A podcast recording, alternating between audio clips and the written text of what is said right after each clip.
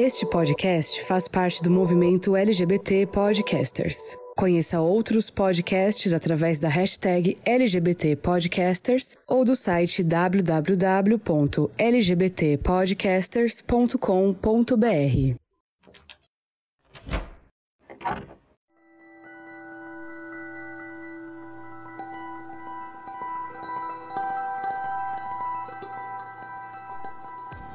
Olá, queridos forasteiros! Eu sou a Fran e esse é o Fora do Meio, o podcast que faz parte da rede LGBT Podcasters e que você encontra no seu agregador de podcasts favoritos, no nosso site, que é www.foradomeio.com.br, nas redes sociais, como arroba Fora do Meio Podcast no Facebook e no Instagram ou arroba Fora do Meio Pod no Twitter. Você pode colaborar com sugestões em todas essas redes ou no nosso e-mail, que é fora do meio podcast arroba gmail.com interagir conosco através do grupo de ouvintes do Facebook ou do Telegram. Os links estão na descrição do episódio. E quem é antigo na casa já escutou bastante episódios, sabe que quando eu apareço aqui para ser hostess do programa, geralmente é porque a gente vai tratar de um tema relacionado à feminilidade. E hoje não é diferente. No episódio de hoje nós vamos falar sobre a visibilidade lésbica ou invisibilidade lésbica, não é mesmo? Porque a gente fala muito pouco sobre a letra L do LGBT, apesar dela ser a primeira da sigla. E para falar um pouco sobre esse assunto, a gente trouxe as meninas do podcast Para Choque de Monstro para debater algumas temáticas em relação à vivência lésbica e também falar um pouco de mulheres famosas e importantes para a história que eram lésbicas também, para ajudar na visibilidade. Mas antes, alguns recadinhos importantes.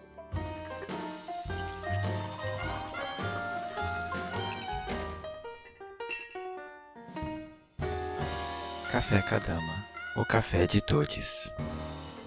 Lembrando que este produto está disponível por enquanto apenas para São Paulo. Saiba mais em arroba Café Kadama no Instagram. Este episódio é patrocinado por Lucas Albuquerque, Anderson da Silva, Gilberto Lima, Matheus Sampaio e Luiz Antônio Carvalho. E você também pode patrocinar esse podcast através do Catarse, no site www.catarse.me barra fora do meio, do apoia.se barra fora do meio, através do PicPay, no arroba fora do meio podcast, diretamente na nossa página do Anchor ou através de uma assinatura no aplicativo de podcast Orelo. Essas plataformas permitem que você escolha um plano de assinatura com algumas vantagens e ajudam o Fernando a continuar produzindo esse podcast com cada vez mais qualidade. Olha lá, escolha o seu e contribua a partir de um real. Você também pode contribuir com o Fora do Meio se inscrevendo nos nossos canais, dando like e comentando no YouTube ou divulgando o podcast para outras pessoas, ajudando a gente a crescer cada vez mais e atingir muito mais pessoas.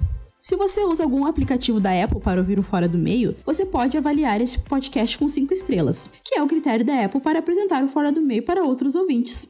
Além disso, no segundo semestre, nós estamos novamente com a pesquisa do perfil do ouvinte no ar para conhecer um pouco sobre quem é você que acompanha o Fora do Meio. Por isso, eu te convido a acessar o link no nosso site ou na descrição do episódio e responder algumas perguntinhas muito rápidas para ajudar o Fernando a te conhecer e assim produzir episódios cada vez mais com a cara da audiência qualificada do Fora do Meio. Agora, sem mais delongas, bora abrir esse armário.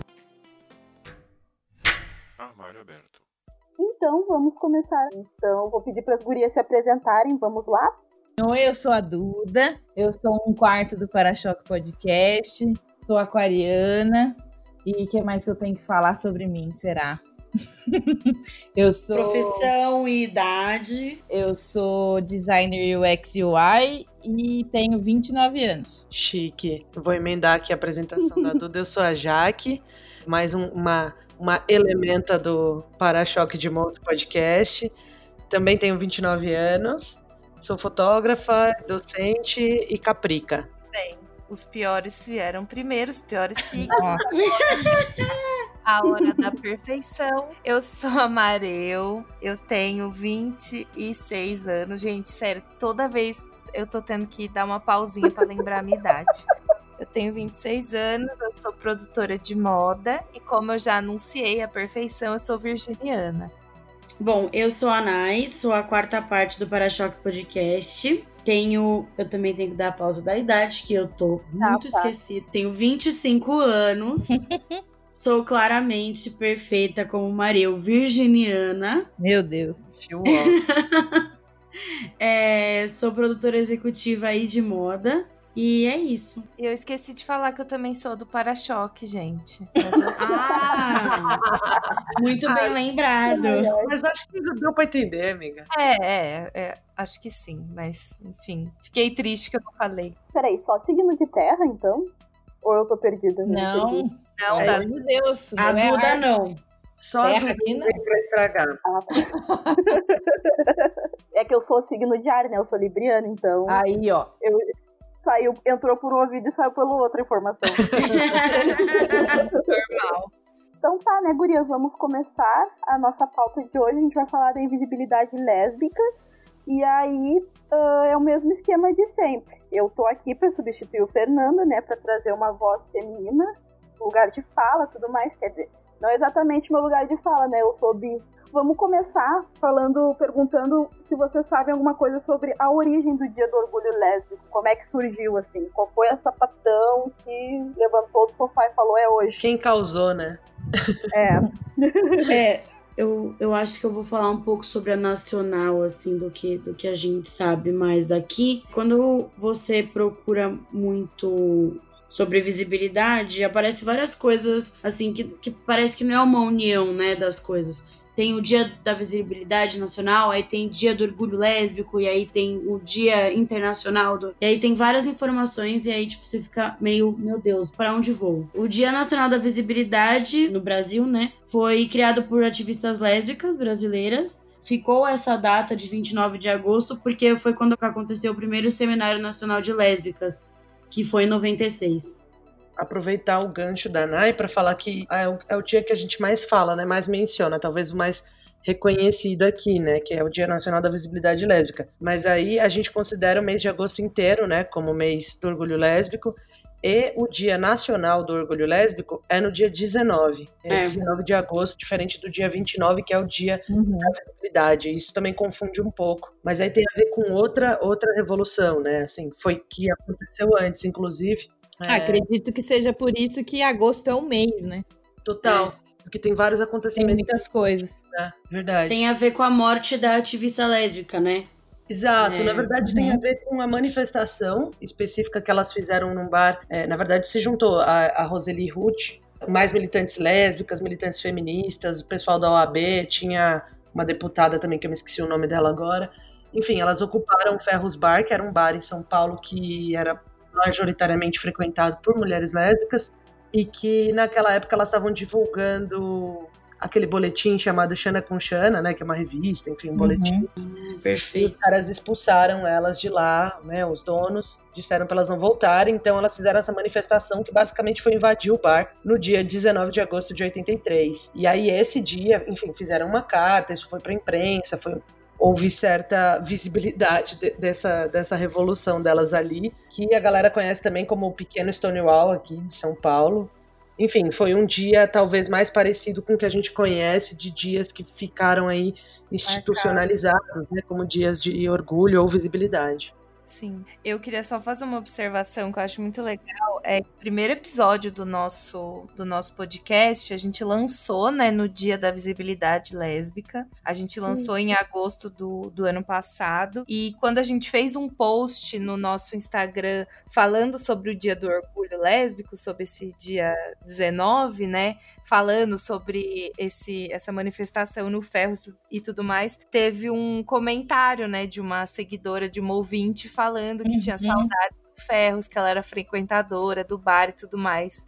Enfim, só uma, uma curiosidade, assim, que pra gente foi muito legal, né? De a gente recebeu esse comentário, a gente ficou tipo, nossa, que da hora, muito, muito foda isso, enfim. É muito louco, né? Sim, é, é legal saber de alguém que teve lá, né? Dar mais Sim. uma materialidade pra história, né? Total.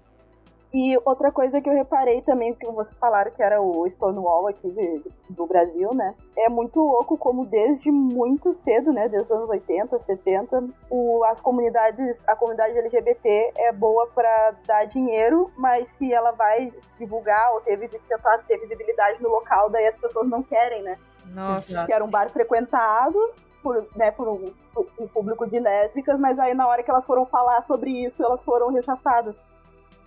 Uhum. Exato. É, e é o que rola até hoje, na verdade, né? Tipo, sempre rolou. A gente é, agora a gente chama de pink money e tal, mas sempre rolou, né? Enquanto a gente tá financiando ali alguma empresa, instituição, tá beleza. Mas a partir do momento que a gente, por algum motivo, incomoda, e geralmente esse motivo tem a ver com a nossa simples existência, né? Assim, demonstrar afeto ou falar abertamente sobre coisas que as pessoas tendem a esconder, aí já era, né? Eles botam a gente para correr. Ou ninguém se posiciona, né? Que é o que mais tem rolado agora. Tipo, a gente é super fã de fulano, e aí, enfim, quando tem alguma, alguma votação, algum ato de violência, algo que se refere à comunidade LGBTQIA+, essa pessoa ficou omissa, né? Então isso, isso vai mudando, vai mudando a maneira como isso rola, mas continua rolando, né? Infelizmente. Sim, Sim é muito triste. Mulheres fantásticas para você conhecer.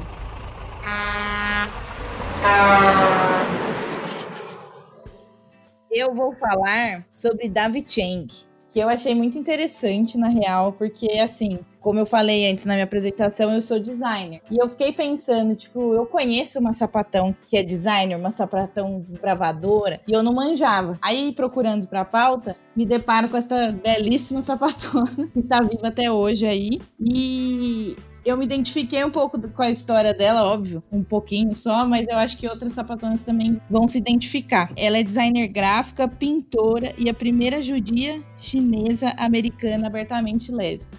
Nossa, mano, que nó na cabeça que me deu. Peraí, fala de novo, né? Tipo assim. Primeira judia chinesa americana abertamente lésbica. e eu trouxe ela também por causa da representatividade, obviamente, porque a gente fala muito pouco da, das lésbicas asiáticas. Nossa, real. Porque quando a gente fala, elas já, as, as mulheres asiáticas já são, né, é, hipersexualizadas e imagina as lésbicas. Mas enfim. Nossa, pode crer. Ela nasceu em Hong Kong numa família que era super protestante. O vô dela foi, tipo, uma das pessoas que ficou evangelizando, sabe? Tipo, ele tinha um papel muito forte. Na comunidade. Isso. E aí, ela vem dessa família que, né, obviamente muito conservadora. E aí, quando ela tinha uns 14 anos, ela foi parar nos Estados Unidos. Eles se mudaram todos para lá. Só que, obviamente, a família dela queria que ela fosse artista. Não. Não. A, a família dela queria que ela fizesse ciências biológicas. E aí ela foi lá e fez.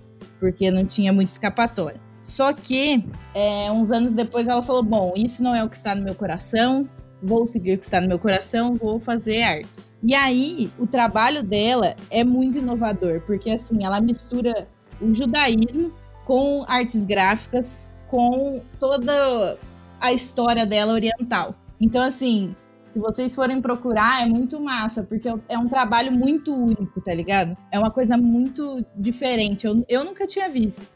Ela fez, sabe aquela rança que é uma a mãozinha? Sim.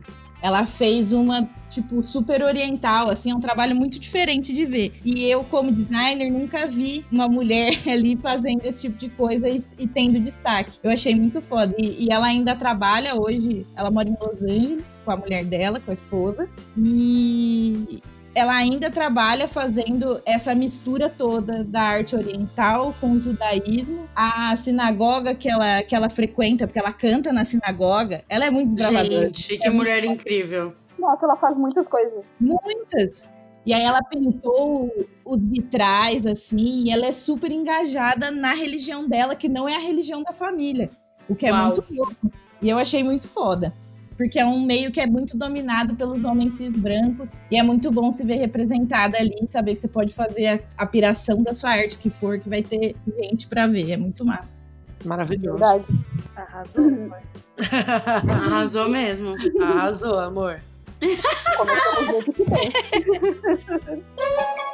Então, Curia, a gente tava, a gente falou sobre Pink Money e tudo mais. Eu queria saber de vocês sobre a questão da invisibilidade lésbica, né? Porque todas as outras siglas a gente tem aquela brincadeira, né? Que o movimento LGBT, na realidade, ele é GGGG, né? Porque sim, sim. em muitos locais, quando mostram alguém do movimento, essa pessoa provavelmente vai ser um gay, branco, branco. um padrão, tudo mais. Então eu queria que você falasse um pouco mais sobre isso.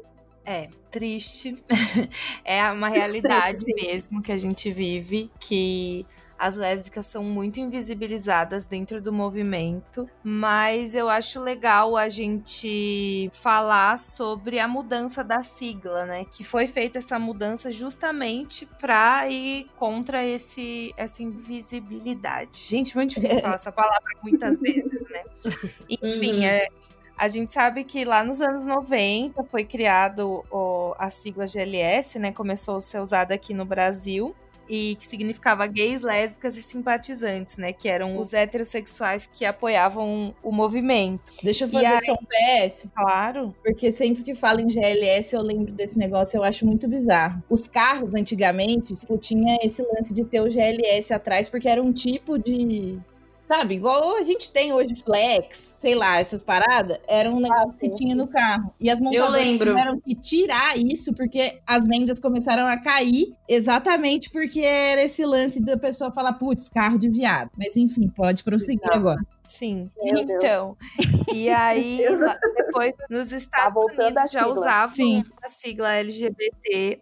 E aí em 2008 foi oficialmente substituída aqui a sigla GLS pelo LGBT, mas na verdade antes era como GLBT. Isso. E aí então resolveram trocar, né, de lugar o L e o G para valorizar as lésbicas nesse contexto de diversidade sexual, porque os homens gays, né, tinha e tem muito mais visibilidade do que as mulheres lésbicas na sociedade. E aí se estabeleceu então essa sigla LGBT, que hoje em dia, né, tem outras letras, como a gente sabe. Mas Sim. eu acho bom a gente já a, eu, eu comecei falando da sigla para falar sobre como até mesmo dentro do movimento, tipo assim, as lésbicas elas são invisibilizadas na sociedade, né? A gente é muito mais vista, a gente tem muito mais lugar quando é fetichizada, quando é, enfim, motivo de piada e tudo mais. E, e, não como a gente gostaria que fosse. E o triste é pensar que até dentro do movimento LGBT a gente sofre com a invisibilização também, né? Uhum. Sim. Total. Eu queria só falar um, um lance sobre a, a, sigla. Na verdade, nem é sobre a sigla, é sobre como a,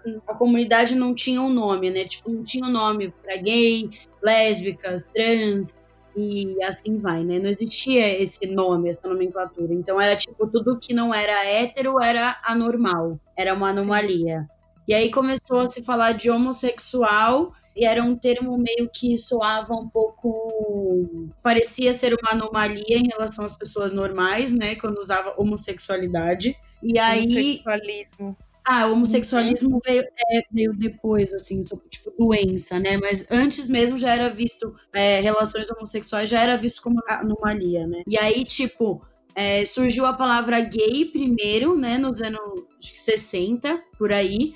E aí a palavra lésbica só entrou nesse, nesse universo depois da segunda onda feminista, né? Que as mulheres homossexuais não tinham um nome, né? Elas eram só mulheres homossexuais ou só mulheres gays.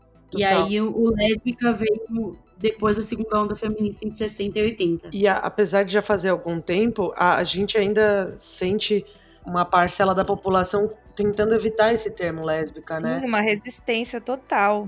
Várias pessoas, várias vezes já me perguntaram, tenho certeza que já perguntaram para todo mundo, assim, se lésbica, se era certo chamar de lésbica. Sim. Se é ofensivo ou não, de que que chama, sabe assim, é, é muito louco isso, né? E acabam utilizando o gay para se referir a gente como um eufemismo mesmo, né? Tipo, como se fosse algo mais cordial, mais delicado, eu não sei explicar. Nossa, Mas total, é... é porque é uma palavra, parece que quando as pessoas falam menos, Parece uma palavra surreal, assim, né? Quando você fala lésbica. E aí é mais um motivo da gente pensar na invisibilidade, né? Da mulher lésbica, porque uhum. tanto faz que passou a letra pra frente, porque na prática isso não resolveu nada, assim, né? Não mudou muita coisa. E a violência, o machismo, que eu acho que é o principal responsável por tudo isso aí, faz com que o termo gay seja muito mais aceito e porque ele é muito mais falado, muito mais naturalizado, né? Assim como o homem gay, branco, cis, vai ser o que vai ter mais passabilidade ali, né? Que vai sofrer talvez menos homofobia, enfim. Isso é muito, muito pesado ainda de se pensar. Sim. E vocês chegaram a refletir ou a pesquisar, a ler alguma coisa sobre por que que isso acontece? Porque eu tenho uma teoria que se chama machismo, né? Mas eu não sei se vocês concordam, se tem outra explicação por Pra- que, que existe o apagamento lésbico, né? Pra mim, total. pra mim, tudo, tudo isso se resume muito ao machismo, assim. Patriarcado, né? Desde o apagamento até a lesbofobia, homofobia, tudo tá totalmente ligado ao machismo Uhum. estrutural que a A gente vive. fetichização, tá, tá- na verdade eu acho que todos eles, concordo total com a Maria, com vocês, todos eles estão diretamente ligados ao machismo, né, tipo, sei sei lá, nas comunidades sul-africanas, em algumas, a Constituição aprova, por exemplo, o casamento homossexual, mas ainda assim as mulheres lésbicas são alvo de estupros corretivos, sabe, num número abs- absurdo, né, enfim...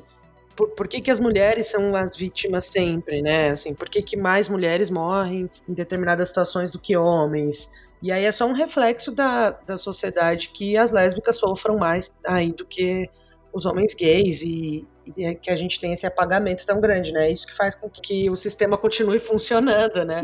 E a própria questão do É. autoconhecimento também, né? Porque tem vários casos de mulheres que são LGBT, mas elas não. As mulheres, no geral, já não, já não são incentivadas a ter um contato com a sexualidade delas, né? Então, Sim. muitos casos, algumas mulheres, tipo, casam, têm filhos, seguem a vida normal e muito depois vão explorar a sexualidade delas, né? Então, gente, a gente tava comentando que a questão da invisibilidade lésbica tem muito a ver com o machismo e vocês comentaram sobre estupro, estupro corretivo, né? Entre várias aspas. Quem é que trouxe aquele. aquele. aquele dado de que seis mulheres lésbicas. Ah, sim, sim, eu. É, tem uma pesquisa do Gênero e Número de 2017 que fala que no Brasil seis mulheres lésbicas são estupradas por dia. Tenho nem palavra, sério. E 58% desse número são mulheres negras. Ai, que loucura. É bizarro, né? E é muito louco pensar que esses dados estão sempre desatualizados, né? Porque poucas vezes, quando alguma mulher relata um estupro, é- vão questionar qual é a orientação sexual dela, né? Então, sei lá. Quem contabiliza e onde, né? Sim. Exato. Defasado, né? Sim, existe Mais um uma invisibilidade no- pra conta. É, era isso que eu ia falar. Até na coleta de dados, eles não levam isso em consideração. Sim. É bem complicado a gente encontrar dados atualizados e, enfim, sobre mulheres lésbicas, sobre LGBT no geral, mas, enfim, sobre as letras mais invisibilizadas é mais difícil ainda. E a gente tá nesse barco, né? Pois é. Tudo Então, culpa gente, do machismo, que elas começam a ficar É. revoltadas, né? É tudo Mas é, culpa não é? E não é? É, na real, Mas a vai tá falar que brincando, não? mas tá falando sério, né? Sim, total. Total.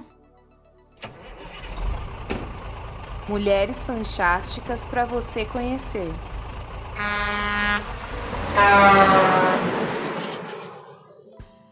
Ai, gente, a minha história é de um ícone. Um ícone. Todas são, né? Qualquer mulher sapatão que, que a gente tenha conhecimento da história é um ícone sempre. Inclusive, Josenita Duda Siríaco, que é o nome da minha personagem, fala sobre isso. Assim, ela fala como as mulheres são deusas e tal. Falava, né? Ela tem umas falas incríveis e eu fiquei chocada de, de ver que é uma mulher tão importante para a história do feminismo, para a história do movimento lésbico, para a história da própria cidade dela, que é Camaragibe, no Pernambuco.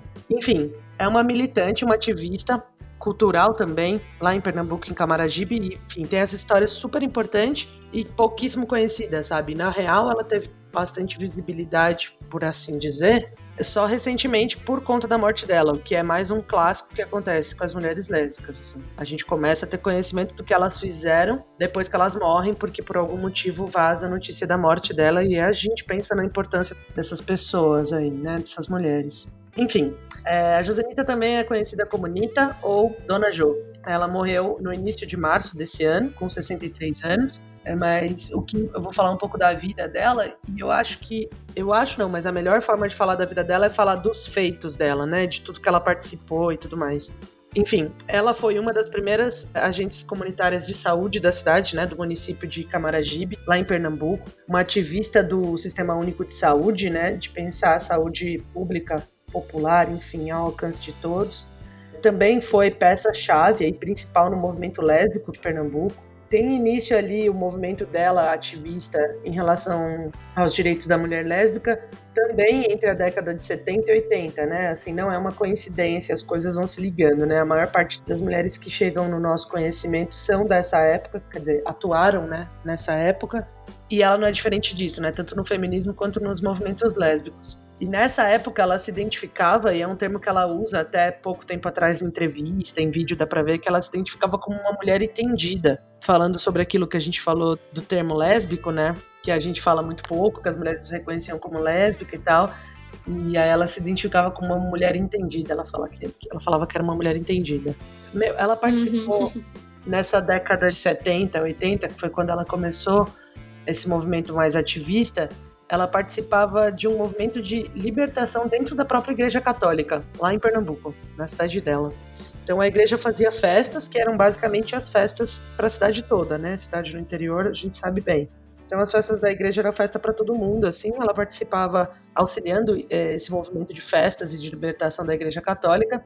Só que essas festas depois sempre houve esse público excluído, né? Que não é só o público da sigla, tem também as pessoas mais pobres ou com menos acesso, moradores de rua, enfim. Ela juntou essa galera e começou a levar essa galera para casa dela para continuar a festa. E daí surgiu uma festa chamada Noite da Metamorfose. Inimiga do É. fim. Inimiga do fim, é isso. Sagita, Maravilhosa. certeza. Inimiga do fim, é isso, gente. E aí ela fazia a Noite da Metamorfose na casa dela, que virou, na verdade, um programa, assim, um programa edu- socioeducativo, assim, que reunia essa galera da sigla para falar sobre prevenção de doenças sexualmente transmissíveis, né? Teve o ápice lá do HIV, faziam performance teatral, enfim. Era um rolê, um rolezaço, que começou a virar um rolê cultural, não só um rolê pra galera que não tinha pra onde ir. E aí ela, ela fazia uns drinks, umas batidas e tal, pra viabilizar o próprio rolê, né? E o drink clássico mais famoso, que é a, a batida mais famosa, se chama Batida Xoxota. Perfeito. Nossa. Muito que bem. Maravilhosa. Melhor. Perfeita. Eu só tenho certeza que essa batida é maravilhosa. Já, com certeza. Bom, deixa eu ver se eu corro aqui. Mas enfim, ela, ela foi líder comunitária por muito tempo, né? As coisas foram se cruzando e ajudou a construir um loteamento, né? A ocupar um loteamento com essas pessoas que eram expulsas de casa, né? Essas pessoas que ficavam sem, sem acesso à moradia. Então ela foi líder comunitária desse loteamento. E a partir da década de 90 que ela começa a entrar nos movimentos sociais é, mais pesados, virar agente comunitária, agente de saúde. E aí ela cria, ajuda a criar um grupo que se chama Articulação e Movimento Homossexual do Recife e Região Metropolitana. Que é Gente, tô toda arrepiada de ouvir dessa mulher, juro. primeiro É? grupo ativista. É muito pesado. Aí ela faz a Associação das Mulheres Entendidas, ela faz o Centro Comunitário Vivendo e Aprendendo, ficou lá um bom tempo. Participou da fundação do Partido dos Trabalhadores, famoso PT. Fez parte de, de uma ONG até, até pouco tempo atrás que se chama SOS Corpo, Instituto Feminista para a Democracia. Enfim, ela passou a vida toda lutando por direitos humanos, saúde pública, eh, preventiva para as mulheres, todos os direitos e causas LGBTQIA+, que a gente ainda tem aí pela frente bastante coisa para fazer, e também pela importância do Sistema Único de Saúde. Enfim, ela é, é um ícone mesmo, maravilhosa. Tem uma frase dela que eu queria só encerrar essa mini bio dela aqui, que ela falava que sapatão não se descobre, se vive. Ó, Maravilhosa. Chique, vou né? tatuar. É chique, chique demais. Nossa, você tá Na doido. moral. Um ícone, mulher, nordestina, arretada. Um LinkedIn de peso, né? Que é isso. Mano, pesado, pesado, pesado. O currículo lá diz pra quê? E aí a gente para pra pensar quantas vezes a gente ouviu falar dessa mulher, né? Até Sério? nós, como Não. lésbicas, tipo. Sim. Eu tô. Eu, eu lembrei de uma curiosidade. Quando você falou de entendida, ela se desentendida, o termo entendida surgiu no movimento negro das lésbicas e a. Enfim, na verdade. Porque as, as mulheres lésbicas que eram prostitutas, elas se falavam, se chamavam dessa forma, tipo, tu é entendida, né? E aí, enfim, isso pegou. E aí acho que tem tudo a ver com, com esse Sim. termo disseminado, Tem a ver com- né? Total. Tem a ver com a história dela também, porque ela também fez parte do movimento negro, do primeiro movimento negro lá de Pernambuco. Ah, Nossa, que massa. É pesada. Tipo, e, e muitas delas não se dizem lésbicas, né? Elas nem sabem o que significa mesmo. E sim entendida. E elas veem entendida como, como isso. Sim. E que tem vários significados, né? Se você pensar mulher entendida, que entende, né? De conhecimento, de autoconhecimento, essa coisa da sexualidade que a Franci falou. Tem, tem muita coisa envolvida nesse termo, né? Assim, vários significados. verdade. Total. Enfim, tem uma dissertação sobre isso aí em alguma faculdade, de alguma mina que estudou e meio que estava estudando esse movimento e descobriu esse termo, né? E parece que esse termo eh, já era usado nos Estados Unidos e na Europa por homens gays, assim, que era que homens gays eram entendidos. Total. Doido, né? Sim, é todo um léxico que as pessoas não sabem, mas elas compartilham, né? Vem tudo do mesmo lugar, esse significado. É. Exato. Então, gente, eu queria saber mais da experiência de vocês, né, em relação à homossexualidade, né, porque a gente já comentou aqui que muitas vezes a homossexualidade feminina, né, o ser lésbica, é muito atrelado ou à invisibilidade, né, uma coisa que não existe, ou a questão de fetichismo, né, então eu queria saber a experiência de vocês com isso, sabe, ou até questão de estereótipo, sei lá, a pessoa que é lésbica, ela tem que ser super masculina, ela tem Sim. que tentar imitar um homem, ou necessariamente ser trans, sabe? As pessoas sempre chegam nesse extremo, sabe? Pode começar, já. É, é legal mesmo cada um de nós trazer a sua visão disso, porque nós somos digamos assim, estereótipos diferentes de, de lésbicas, né? Nós quatro. A gente traz cada uma, assim, uma, uma vivência né? diferente, né? porque cada uma dessa expressão, né, seja no modo de vestir, enfim, no cabelo e tudo mais, acaba acarretando uma experiência de mundo diferente, né? Numa sociedade que espera da mulher um padrão e uma feminilidade e tudo mais, é o que a gente sempre fala, que na luta lésbica, as caminhoneiras são a linha de frente, são as que mais vão sofrer, assim, ataques por conta do machismo, mas não é o meu lugar de fala, no caso, eu não sou esse estereótipo, então acho que não sei, a Duda, já que eu, eu, eu tô dizendo assim, das que são lidas dessa forma, né? Por conta da falei, maneira de vestir, cabelo, etc. Jaque, pode mandar ver. Nossa, gente, é, é, agora senta que ela vem. eu acho que tá tudo. Acho não, tenho certeza que tá tudo que a gente falou até agora diretamente relacionado, né? De novo, machismo e a violência são elementos fundamentais, inclusive no sentido de criar esses estereótipos da mulher lésbica, né? Assim, o homem cria o estereótipo da mulher lésbica que julga se parecer com com que ele, né, com que a sociedade constrói como homem, e também julga a, a outra mulher lésbica que ele vai chamar de feminina, ou que ele vai falar sobre o que a sociedade constrói como feminilidade, e vai sexualizar muito mais essa, essa segunda que eu falei, né, que teoricamente vai performar mais feminilidade. Então a gente está sempre à mercê do olhar do homem, né, da sociedade machista, patriarcal e tal. Isso é muito perigoso e faz com que o nosso movimento ande de, de mãos dadas ali com, com o movimento feminista, né? Porque, porque é isso, sobretudo a gente é lida, e isso importa muito, independente da gente se ler desse jeito, a gente é lida pelo olhar dessa sociedade, né? Então a gente precisa, a gente é lida como mulher, como mulheres lésbicas, independente de acreditar nesse binarismo de homem e mulher ou não, enfim, de, de viver com isso ou não, a gente é lida como mulher lésbica, então a gente sofre os prós e contras aí, mais contras na sociedade de ser essa mulher lésbica. E quando a gente não performa essa feminilidade, tipo eu e a Duda, isso é, é muito pesado, né? E vai para um lado de violência que não é nem que seja mais ou menos cruel, né? Mas vai para um lado de violência diferente das mulheres que performam feminilidade, né? Então a, é, existe um embate entre os homens com as lésbicas caminhoneiras também por isso, assim, porque a gente teoricamente das costas pro patriarcado, né? Fala, foda-se vocês aí, suas regras. Eu não gosto de vocês, eu não tenho nenhuma afetividade sentimental ou sexual por vocês. Eu não gosto dos seus estereótipos, eu não quero ser vocês, eu não quero ser como vocês, não me sinto como vocês, né? Como um homem. E ao mesmo tempo eu me relaciono só com mulheres, enfim. Tem uma vibe de competição, tem a questão do, do estupro corretivo. Eu vejo isso muito frequente nesse, nesse, tipo de violência contra as mulheres lésbicas mais caminhoneiras e tal. E aí, não à toa, aquelas estatísticas que a Nai falou sobre estupro e tudo mais, boa parte da, das vítimas são mulheres que não performam feminilidade, né? Total. Sim. Porque é falar é que é aquela famosa. Fazer mulher, né? Exato. De vou te fazer mulher, você nunca. Quantas vezes eu já ouvi isso? Nossa Senhora que é, é para te corrigir. Ou vira homem de verdade, né? Assim, como se essa Sim. fosse a intenção. Sim. E aí eles, eles, eles agem com a gente, eu e a Duda, assim, com certeza, os caras agem com a gente como se a gente fosse um cara, ou como se a gente estivesse tentando ser um cara, assim. Sim. A, as mulheres lésbicas quebram demais todos os estereótipos e padrão que a gente tem. O homem gay quebra também. Mas as mulheres lésbicas quebram de um outro jeito imaginário do cara de propriedade, né, que ele tem sobre a mulher. Sim, e tudo remete ao mesmo problema do machismo, né? Porque É. o, o problema do gay é que ele performa a feminilidade, a feminilidade é inferior, e o Isso. problema da lésbica é que ela não tá disponível pro homem, né? E isso também é ruim, né, pra eles. Total. Sim, só que aí no caso, quando são é, mulheres que atendem a esse padrão, a esse imaginário do, do homem cis hétero, aí ela é fetichizada, né? Que no caso eu Uhum. posso falar melhor que é o que eu sinto mais, assim, de sofrer. É sempre aquela coisa de.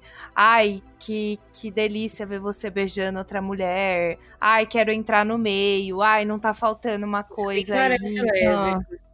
Você nem parece lésbica, você tem certeza que você é lésbica, tipo, é meio que é colocado em dúvida a nossa sexualidade por conta de do estereótipo mesmo, da, do, de como eu gosto de me vestir, de como eu gosto que seja o meu cabelo, se eu gosto de usar salto, se eu gosto de passar maquiagem, isso faz eu gostar menos de, de mulher do que uma lésbica caminhoneira, sabe? É, é ridículo isso, porque por a gente estar mais próximo desse ideal de feminilidade, né, imposto pela sociedade, é tirado da gente, assim, é de- a gente é deslegitimada, né, quanto à nossa orientação sexual.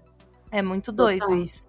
São é, agressões e violências e vivências diferentes, mesmo a gente fazendo parte da mesma letra, sabe? É muito doido isso. E São até muitas necessidades, né? é doido isso até na experiência como casal, sabe? Porque, por exemplo, a gente não falou isso aqui, mas eu e a Duda somos um casal, Naide e Jaque também são um casal. E eu e a Duda, eu sendo, né, a parte que performa feminilidade, Duda não, é, tem muito essa visão super machista e querer heteronormativizar o nosso relacionamento, Sim. sabe? Tipo, como se eu fosse a mulher da relação e Duda fosse o homem, porque na cabeça dessas pessoas é necessário que tenha um homem e uma mulher para que se configure um relacionamento. E tipo, não, são duas lésbicas vivendo seu relacionamento, sabe? É, é muito doido pensar isso. E aí, fazendo um comparativo com outros relacionamentos que eu já tive, que, por exemplo, já me relacionei com mulheres que performavam mais feminilidade, a relação com o mundo e com esse machismo e com a lesbofobia e com o assédio era outra. Quando eu, eu fazia parte de um casal onde as duas eram mais femininas, digamos assim, né? Nem gosto muito desses termos, mas enfim, pra simplificar. A gente era extremamente fetichizada.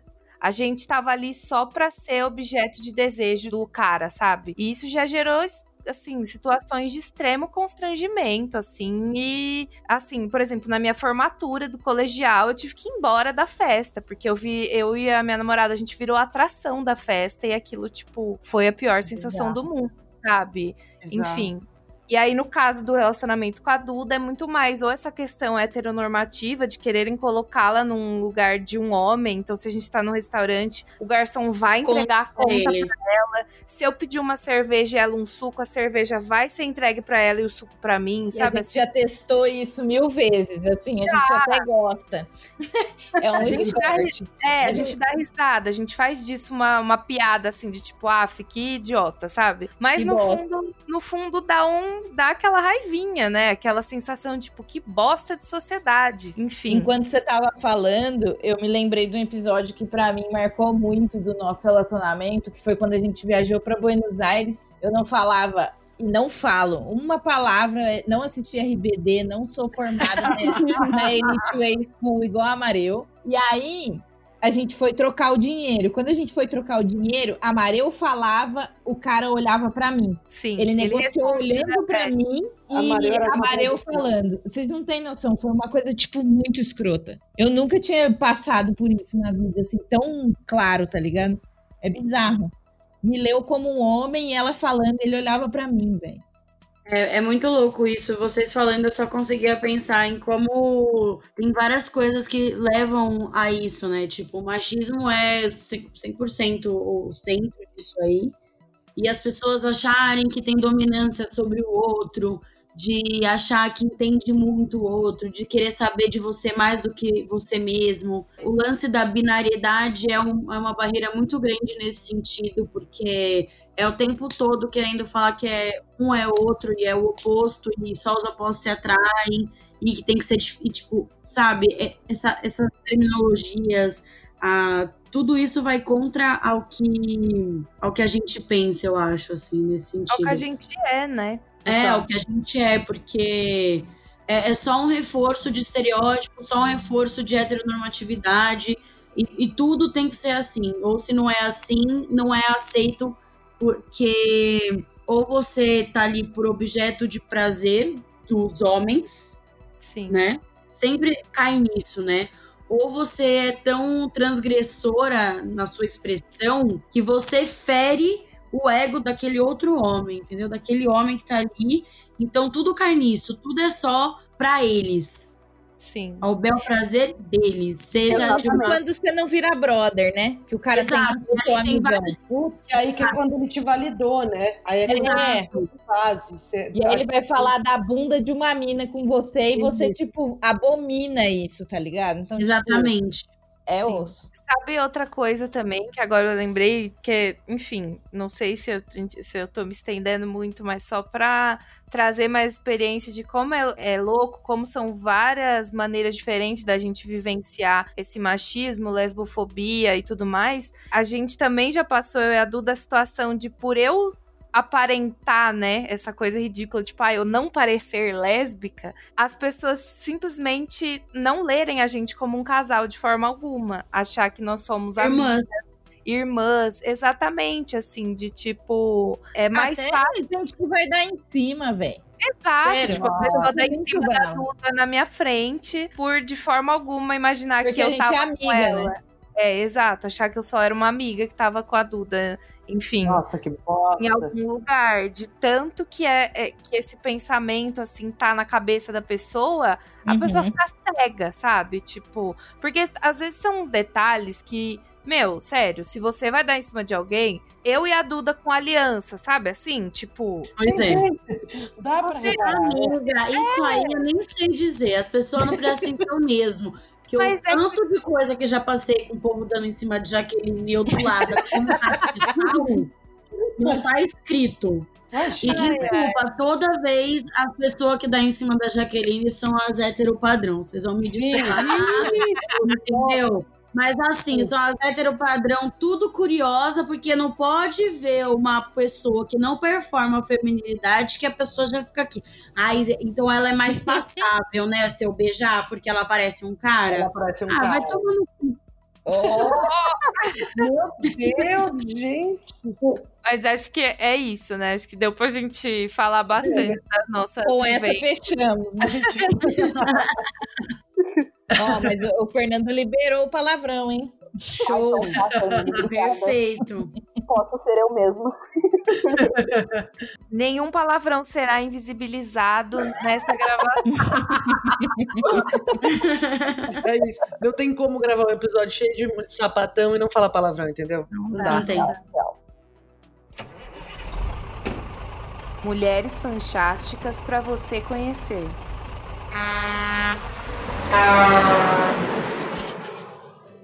Eu vou falar da minha lésbica fodona, eu vou falar da Stormé de Larverie, que é a sapatona que ficou conhecida, conhecida entre aspas, né? Conhecida para quem teve um pouco mais de interesse, foi um pouco mais a fundo sobre a rebelião de Stonewall. É, ela foi uma, uma das principais assim causas, vamos colocar assim, entre muitas aspas, né, da rebelião, porque ela estava sendo algemada, foi presa, foi levada para viatura, né? E a partir disso ela teve uma fala que ela questionou, tipo, vocês não vão fazer nada, vocês vão ficar aí parados. E aí deu início a tantas outras falas e tantas outras Manifestações?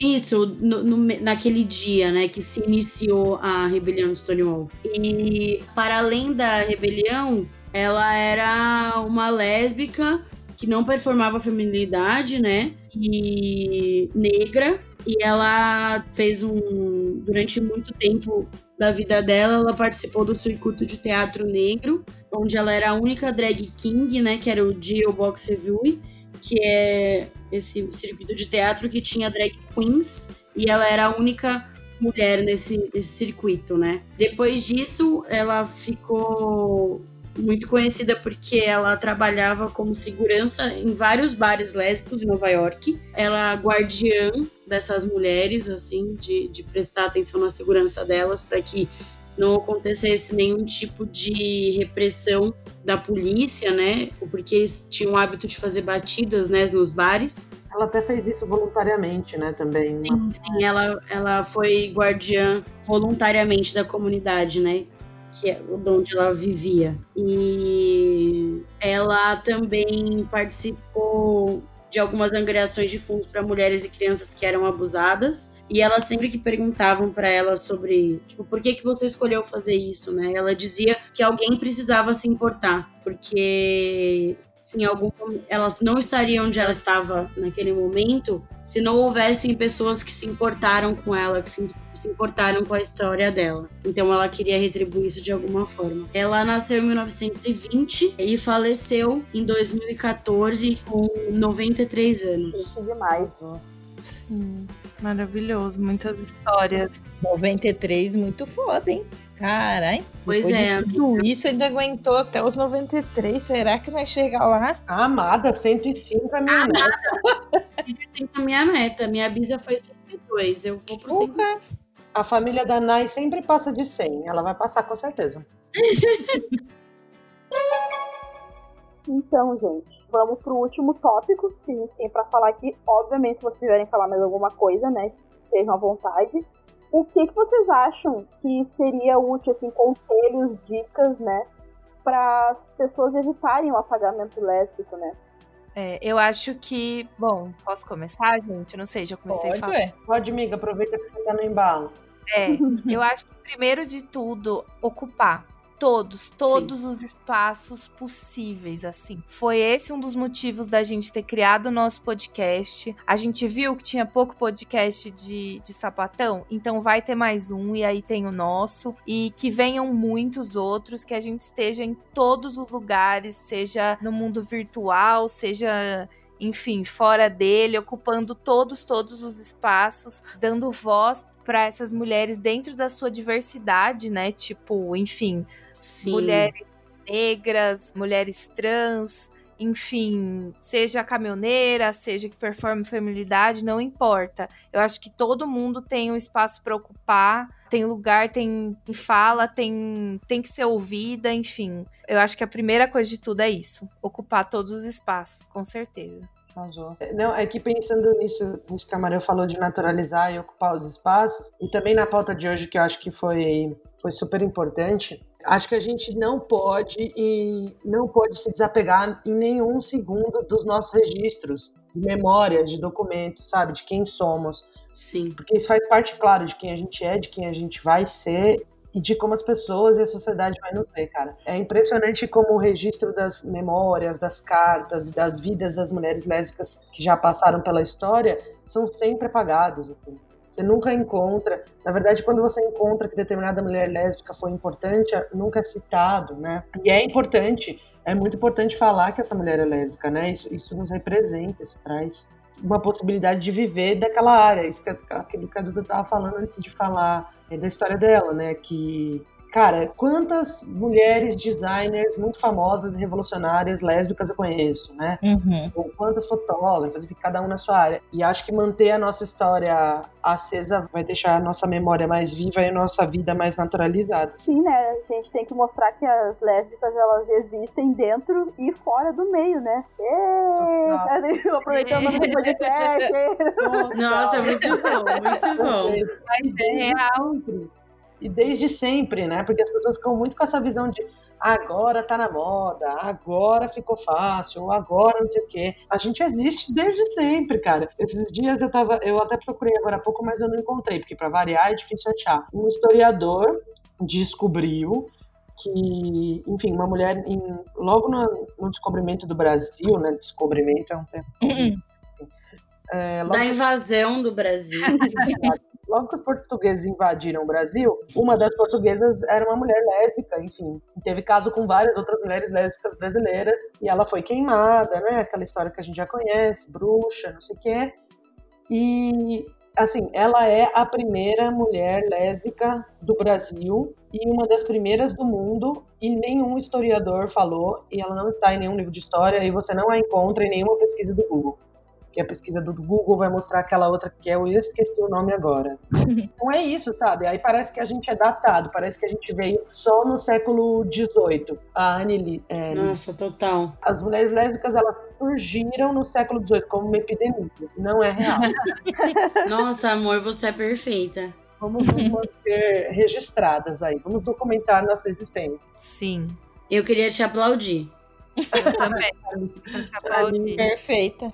É, e documentar em todas as formas, né? Tipo, se você é fotógrafa, vamos documentar. Você trabalha tá. audiovisual, é documentar quem escreve, quem é pesquisador, em, de todas as formas. Tipo assim, a gente tem que colocar o Ocupar nosso... espaços. Exato. É, é, esse, esse, era o link que eu tô falando. É. Tipo, é. Só de ter feito podcast já está documentado. A gente já existe. No, no, nosso, no nosso acervo virtual chamado Google que mulheres lésbicas existiram nesse século em Osasco, entendeu? tipo isso, né? É, é ocupação e representatividade, né? Eu acho legal também a gente a gente sempre, tipo, eu agora com essa história do podcast e tudo mais, a gente começa, né, a se sentir muito mais parte das coisas. E eu vi uma diferença muito grande na minha vida de tipo, hoje eu tenho segurança de falar com as pessoas, já tipo, oi, eu sou a Duda, eu sou o sapatão. Total. Já tá no meu cartão de visita, entendeu? então eu acho isso importante também, porque eu sou sapatão onde eu estou, entendeu? E, Visível, né, amiga? Exatamente. Em todos os lugares que eu ocupo, eu sou sapatona. É isso. É muito importante. Porque tem sapatona em tudo que é lugar. E a gente Sim. precisa mostrar que a gente tá lá. Naturalizar, né? Falar. Uhum. O que eu ia comentar, mas do meu lugar de fala, né? Que eu não sou lésbica e talvez seja útil para outras pessoas também. Que a gente tentar mudar um pouco o olhar em relação às coisas, sabe?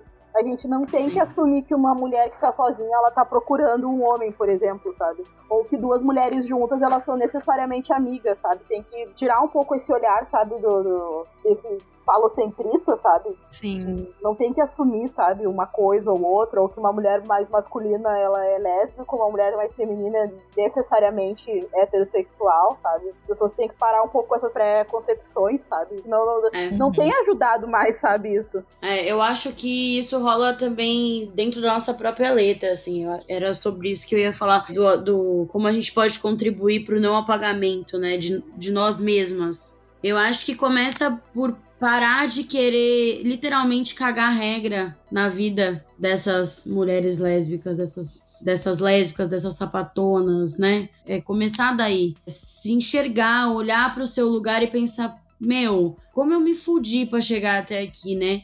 Porque eu não existia. E aí você não pode achar que você pode invalidar a existência da outra sapatona, entendeu? Que você acha que a outra sapatona não é válida que você não concorda. Você não tem que concordar com o que a pessoa é, como ela se sente, o que ela é dentro dela, entende? Então eu acho que a gente parar de tentar procurar problema, talvez, ou tentar procurar peculiaridades que a gente não concorda, pensar um pouco mais que essa letra precisa estar cada vez mais junta, cada vez mais forte. E que sim, cada lésbica vai ter a sua especificidade. As lésbicas que não performam feminilidade, as lésbicas negras, as lésbicas negras que não performam feminilidade, sabe? A gente precisa pensar que existem essas especificidades e que a gente não tem direito algum de julgar essas especificidades, né? A gente não, não tá nesse lugar. Perfeita. Sucesso. Nossa, Só sucessos. Parabéns a todas. Mulheres fantásticas para você conhecer.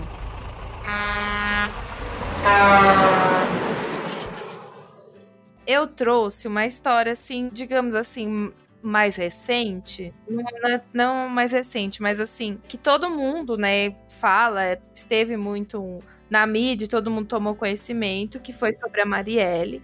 Porém, eu acredito que muita gente sabe só, enfim, que ela foi assassinada e não Da tem tragédia. conhecimento é, da vida dela, da história de vida dela, que a gente tem sim que conhecer e falar sobre isso, e enaltecer sempre essa mulher maravilhosa.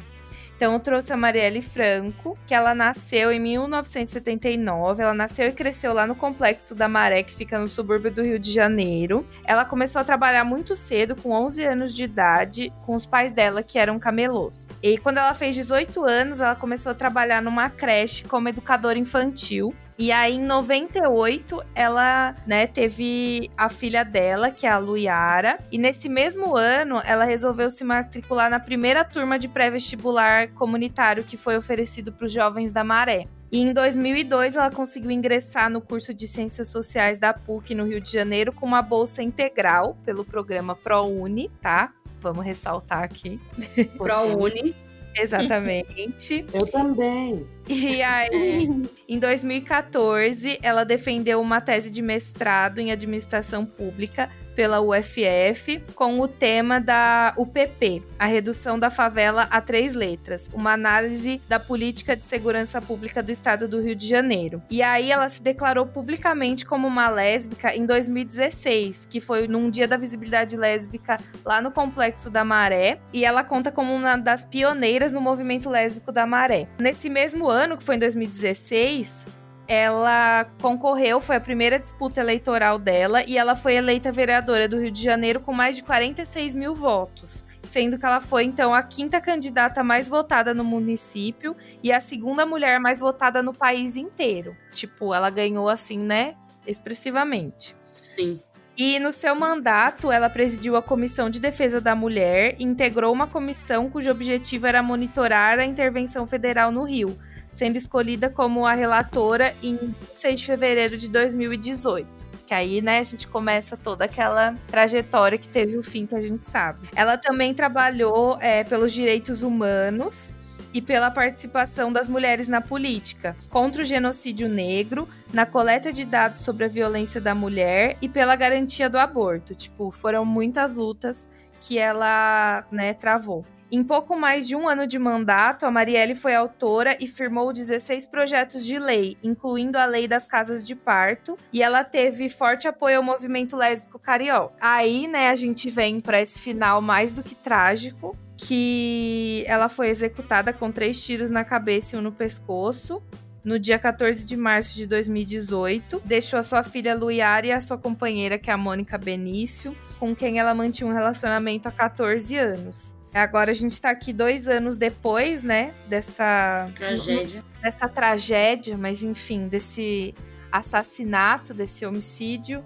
E a gente continua se perguntando, embora Sabemos. muitas respostas a gente, né, enfim, suspeita e A deduz. deduz que é quem mandou matar essa mulher lésbica negra que fez e faz ainda, né, tanta diferença na nossa história, na nossa luta e que sempre estará presente, com certeza. O orador escrito é a senhora vereadora Marielle Franco. Boa tarde a todas, fundamentalmente nessa data de hoje, a todos, nesse dia de luta, de resistência, aonde uma palavra de ordem para a nossa vida em meio a essa crise é que nós possamos viver com respeito a todas, cada uma com seus corpos, cada uma à sua maneira, cada uma na sua forma de resistência diária. A todas nós, a gente precisa sempre se perguntar: o que é ser mulher?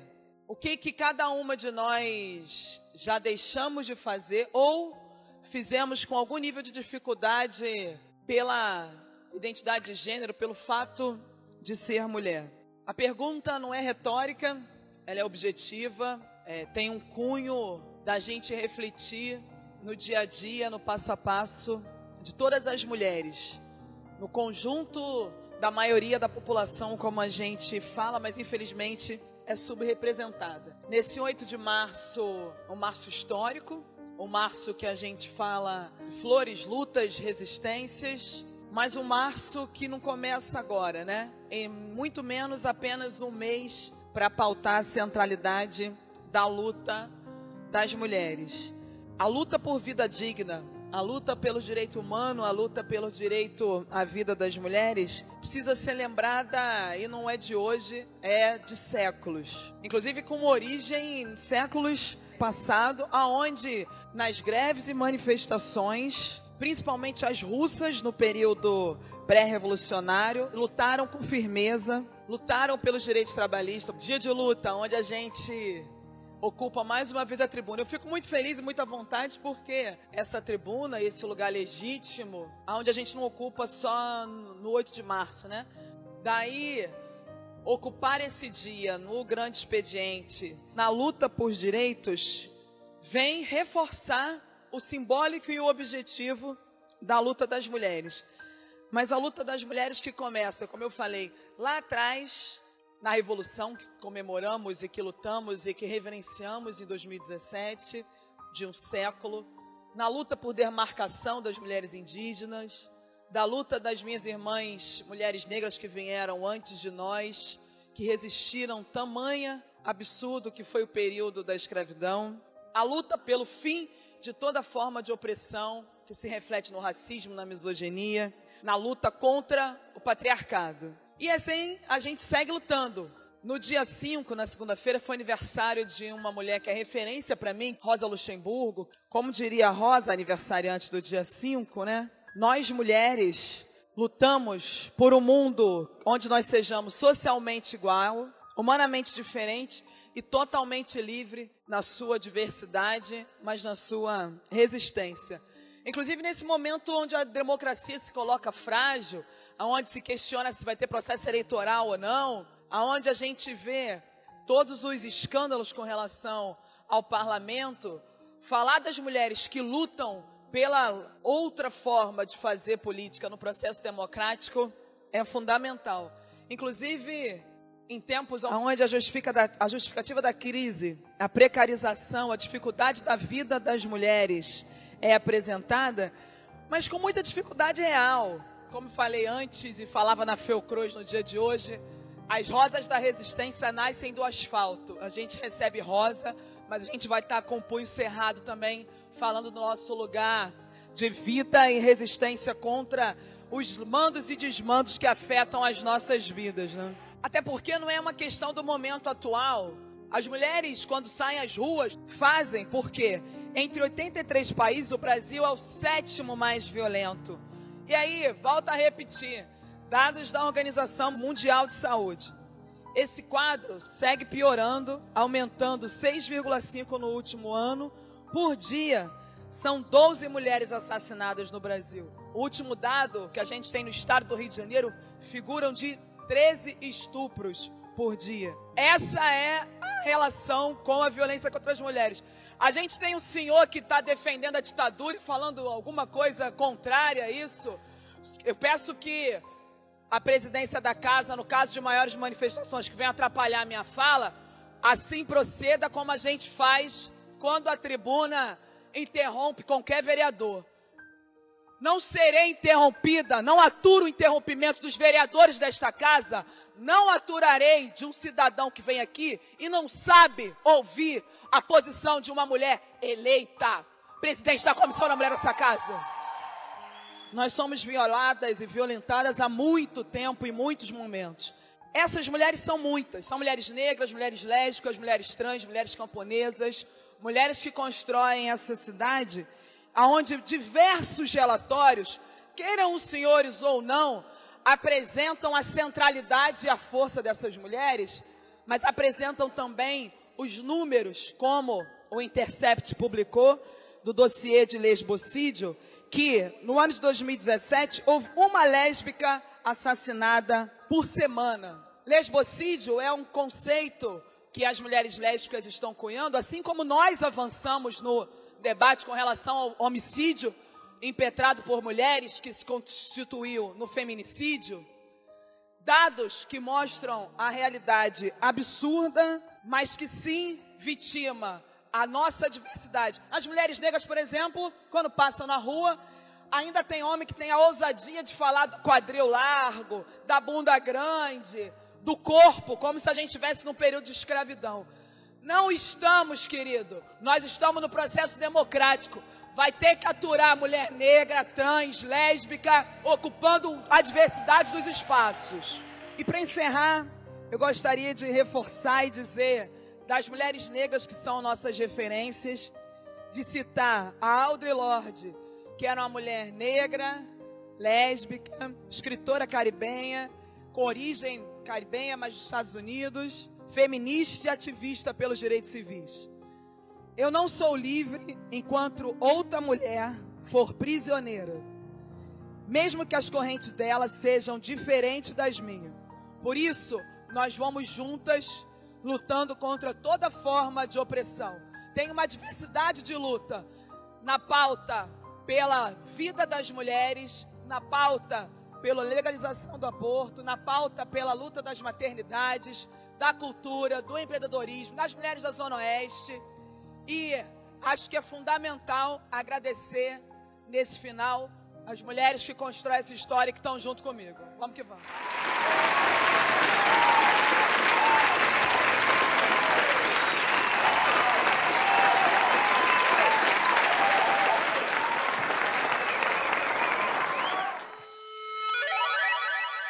Se joga.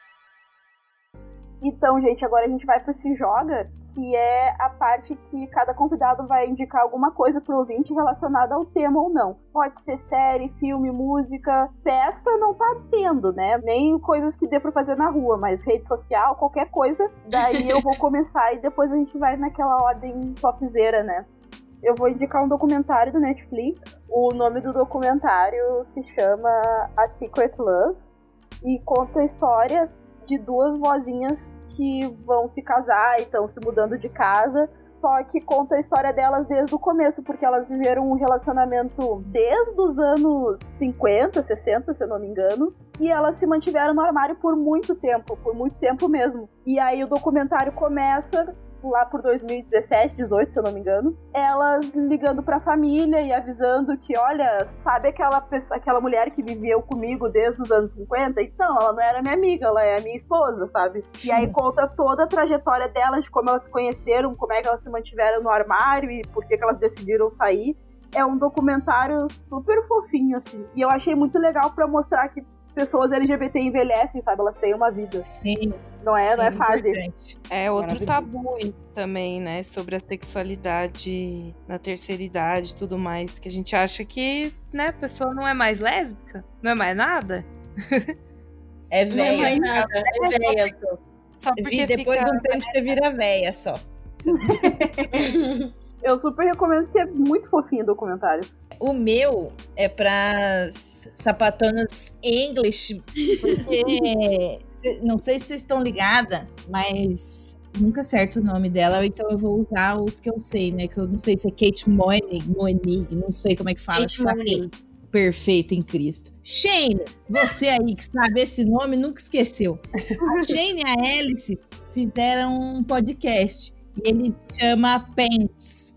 E ele chama Pants porque cada uma é uma perna da calça, porque não dá pra ser separado, porque elas, tipo, são muito amigas, tá ligado?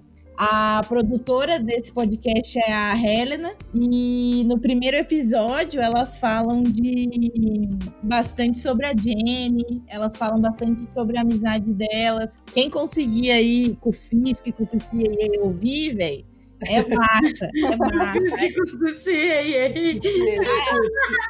A entradinha é top.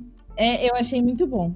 Vale a pena pra quem tem saudade até hoje, assim, ver as duas amigas na vida real, é bem massa. Maravilhoso. Ai, gente, elas são só me tudo. ilude de que as personagens são verdadeiras, sabe? É, então. Só me ilude. Mas tudo bem, acho maravilhoso. Tem três episódios já, então dá tempo de você ir lá e, e ouvir. Nossa, é muito chique eu ver um podcast assim, hein, gente, das famosas. Não é? Vamos que é minha vez. Eu vou indicar essa mulher de novo. Não é a primeira vez que eu indico essa mulher, mas é que essa mulher é um bafo. Eu descobri ela, minha vida mudou. Ela Ai. se chama Tanelli Moholi, é uma Uhum. artista visual, fotógrafa sul-africana, que, enfim, é, tem aí o seu trabalho principal voltado para mulheres lésbicas, ela é uma mulher lésbica, retratando mulheres lésbicas, é, homens transexuais também, enfim, a comunidade LGBT como um todo e principalmente a vivência e a vida dessas pessoas na África do Sul, né? Ela também é professora de universidade. Ela é um bafo, gente. Já expôs na Bienal aqui em São Paulo. Ela é incrível. É, fundou um fórum para empoderamento de mulheres, é, que é uma organização dedicada só para mulheres lésbicas na África. Fundou também uma ONG de ativismo visual, a fim de contar e, enfim, propagar essas histórias LGBTQIA africanas. Ela é um bafo, gente. Sigam no Instagram. Qual é o nome dela? É Zanelli, é Z-A-N-I-E-L-E, e Muholi é M-U-H-O-L-I. Zanelli ah, tá. Chique. Eu vou ela é maravilhosa. agora mesmo. Ela é um bafo, amiga. Você vai chorar com o retrato dela, é o que eu faço. Bom, eu vou indicar uma série, na verdade é uma minissérie que eu, eu e a Duda a gente assistiu recentemente, então tá fresquinha na minha... Fei. Tá. Fresquinha na minha cabeça e no meu coração, porque eu amei muito. É uma minissérie que chama Little Fires Everywhere. A Amazon. É uma minissérie, né? Como eu falei, então são só oito episódios, não tem continuação, é só essa temporada, então dá pra maratonar tranquilamente. Putz, é tudo que o adulto quer. Uma série que termina, oito episódios chegou, deu. você vai ficar com essa sensação quando acabar, porque assim, acaba e você quer mais. É. Mas é, é, é pra maratonar, porque realmente você não consegue parar de assistir, você quer saber o que vai acontecer. A série ela é baseada num romance que tem o mesmo nome, que é um romance de uma autora que chama Celeste NG, que saiu em 2017 esse romance, mas a série estreou esse ano em março. Tem a Reese Witherspoon, e a Kerry Washington como protagonistas. E as duas estão, assim, simplesmente incríveis nos papéis, né? Nos respectivos papéis. Tem mais, né? Todo um elenco, assim, maravilhoso. Realmente, todos o, todas as atuações, assim, são excelentes. E os personagens são muito profundos, assim, sabe? Não tem personagens muito superficiais. Todos têm sempre assim uma história, uma peculiaridade. E a história se passa em Shaker Heights, em Ohio, no final dos anos 90 e mostra a Reese Witherspoon e a Carrie Washington como mães, só que em diferentes origens socioeconômicas.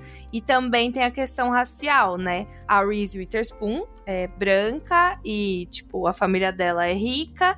E a Carrie Washington, uma mulher preta, ela é mãe solo da filha dela, enfim. E aí vocês vão descobrindo tudo ao longo da série. E o que eu achei mais interessante, assim, é a maneira que a série aborda as questões, sabe? Tipo, mostrando como o racismo às vezes está tão intrínseco, assim, que ele aparece em, em momentos, assim, entre muitas aspas, sutis, sabe? Para quem tá sendo racista não percebe, só que quem tá sofrendo o racismo ali, enfim, aquilo fica muito evidente pro espectador e é maravilhosa a série, gente, sério. Só em, fala só... sobre maternidade também. Fala também muito sobre as questões da maternidade, sobre sobre aborto. O que, que é ser mãe? Várias é, coisas. É, a gente fala sobre tudo. Também sobre o relacionamento entre duas mulheres. Enfim, são uhum. muitas, muitas questões, assim, abordadas nesses oito episódios. Nem dá para acreditar que dá para caber tanta coisa ali, sabe? Mas é, é, maravilhoso. E é da Amazon pra... Prime. Tá na Amazon Prime. Bafo, bafo. Bafo. Agora tá, sou eu. Agora eu vou. Tá. eu, vou, eu vou indicar a Leilane Ribeiro, que o arroba dela é Sapatão Suburbana. Ela é uma sapatona negra maravilhosa, que fala coisas extremamente importantes. Não vou me alongar muito, vou deixar vocês irem atrás, porque ela é realmente muito incrível e que traz voz para muitas mulheres que não têm espaço. E falar também de um perfil que eu acho muito massa, que é o Sapatão nas Artes, que é muito bom. Esse perfil divulga vários perfis, né, de, de sapatão. Então, é muito legal o conteúdo que elas propõem, assim. Chique. E tem tudo a ver, né, com o que a gente falou no episódio Sim, sobre. Exatamente, sobre essa pluralidade, né? Documentar essas mulheres, ocupar, é. enfim essa pluralidade do, de ser sapatão, né? São muitas Sim. coisas. elas falam bastante sobre PCD, capacitismo. É, é, muito, muito massa, assim. É muito importante também tudo que elas falam, né? Então, gente, pra fechar, vocês podem né, deixar as redes sociais de vocês, fazer o jabazinho do podcast e tudo mais. Agradecimentos, tchau, tchau, boa noite. Bom, o Para-Choque de Monstro tá nas principais plataformas de streaming. A gente solta episódios toda semana. Às vezes o episódio tem convidados, às vezes somos só nós quatro mesmo. Vocês encontram a gente no Instagram, arroba Para-Choque Podcast. Também estamos no Twitter, como arroba Para-Choque-Pod, com demudo. E podem também seguir a gente nos nossos perfis pessoais, que a gente adora lá também essa troca com com o pessoal, a gente conversa com todo mundo. O meu perfil, Mareu, é arroba Born This Jeitinho. É tipo Born This Way, da Lady Gaga, só que com jeitinho brasileiro. Eu amo esse merchan. Eu amo. Não é? Eu amo, eu É amo. perfeita, é uma Diz mulher. muito sobre mim, gente. Nossa, Eu- incrível. Eu sou a Duda e eu sou a Sapa Quente. Pode me seguir lá. Eu gosto de conversar com todo mundo. É sempre bem massa essa troca com vocês. Maravilhosa. A Duda é muito simpática, gente. Gente, Eu muito. bastante relapsa nas redes sociais, mas me sigam porque no fundo eu sou legal. E o meu arroba é Jaquelindsay. Lindsay com E. E Y. Isso. Chique. Eu ia falar, fazer uma piada, tipo a da Mareu. Tipo Lindsay Lohan, só que não, não queria E- ser. Eu ia falar exatamente isso. Tipo. Lindsay Lohan, só que com E. É, eu queria ter um paralelo pra traçar, mas não tenho. Sou única mesmo, Jaqueline, sei. É mesmo, única. Perfeita. Vai pro Sassá. É, e eu que vos fala, Nai, arroba baby alive pistola. Igual a boneca. Só que pistola. Porém, boneca também. Porém, uma bela boneca. Ah, Ai, gente, para, vai. obrigada.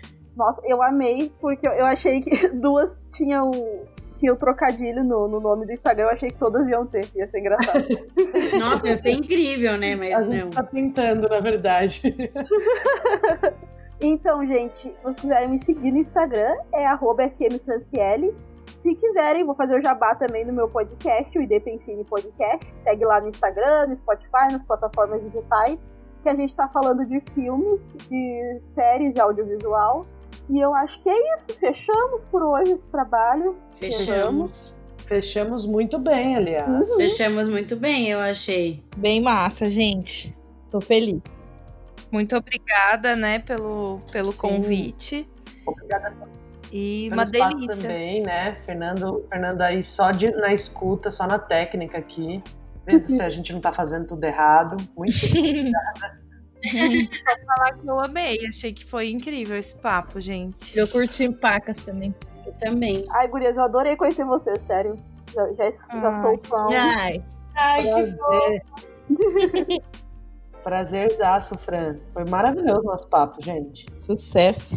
Então é isso, gente. Terminei minha participação. Semana que vem o Fernando já vai estar de volta, caso alguém tenha sentido falta da vozinha dele. Eu quero agradecer a participação das meninas do Para-Choque de Monstro e da sua audiência, ouvinte. Lembrando que você pode seguir o Fora do Meio nas redes sociais, através do arroba Fora do Meio Podcast no Facebook e no Instagram, ou arroba Fora do Meio Pod no Twitter. Eu já tô seguindo ele em todas essas redes. Você também pode mandar um e-mail para fora do meio podcast arroba gmail.com ou através do nosso site www.foradomeio.com.br. Então é isso. Então é isso. Valeu, gente. Grande Obrigada. beijo. Beijo, gente. Vocês são maravilhosas. Beijo. Beijo. Tchauzinho!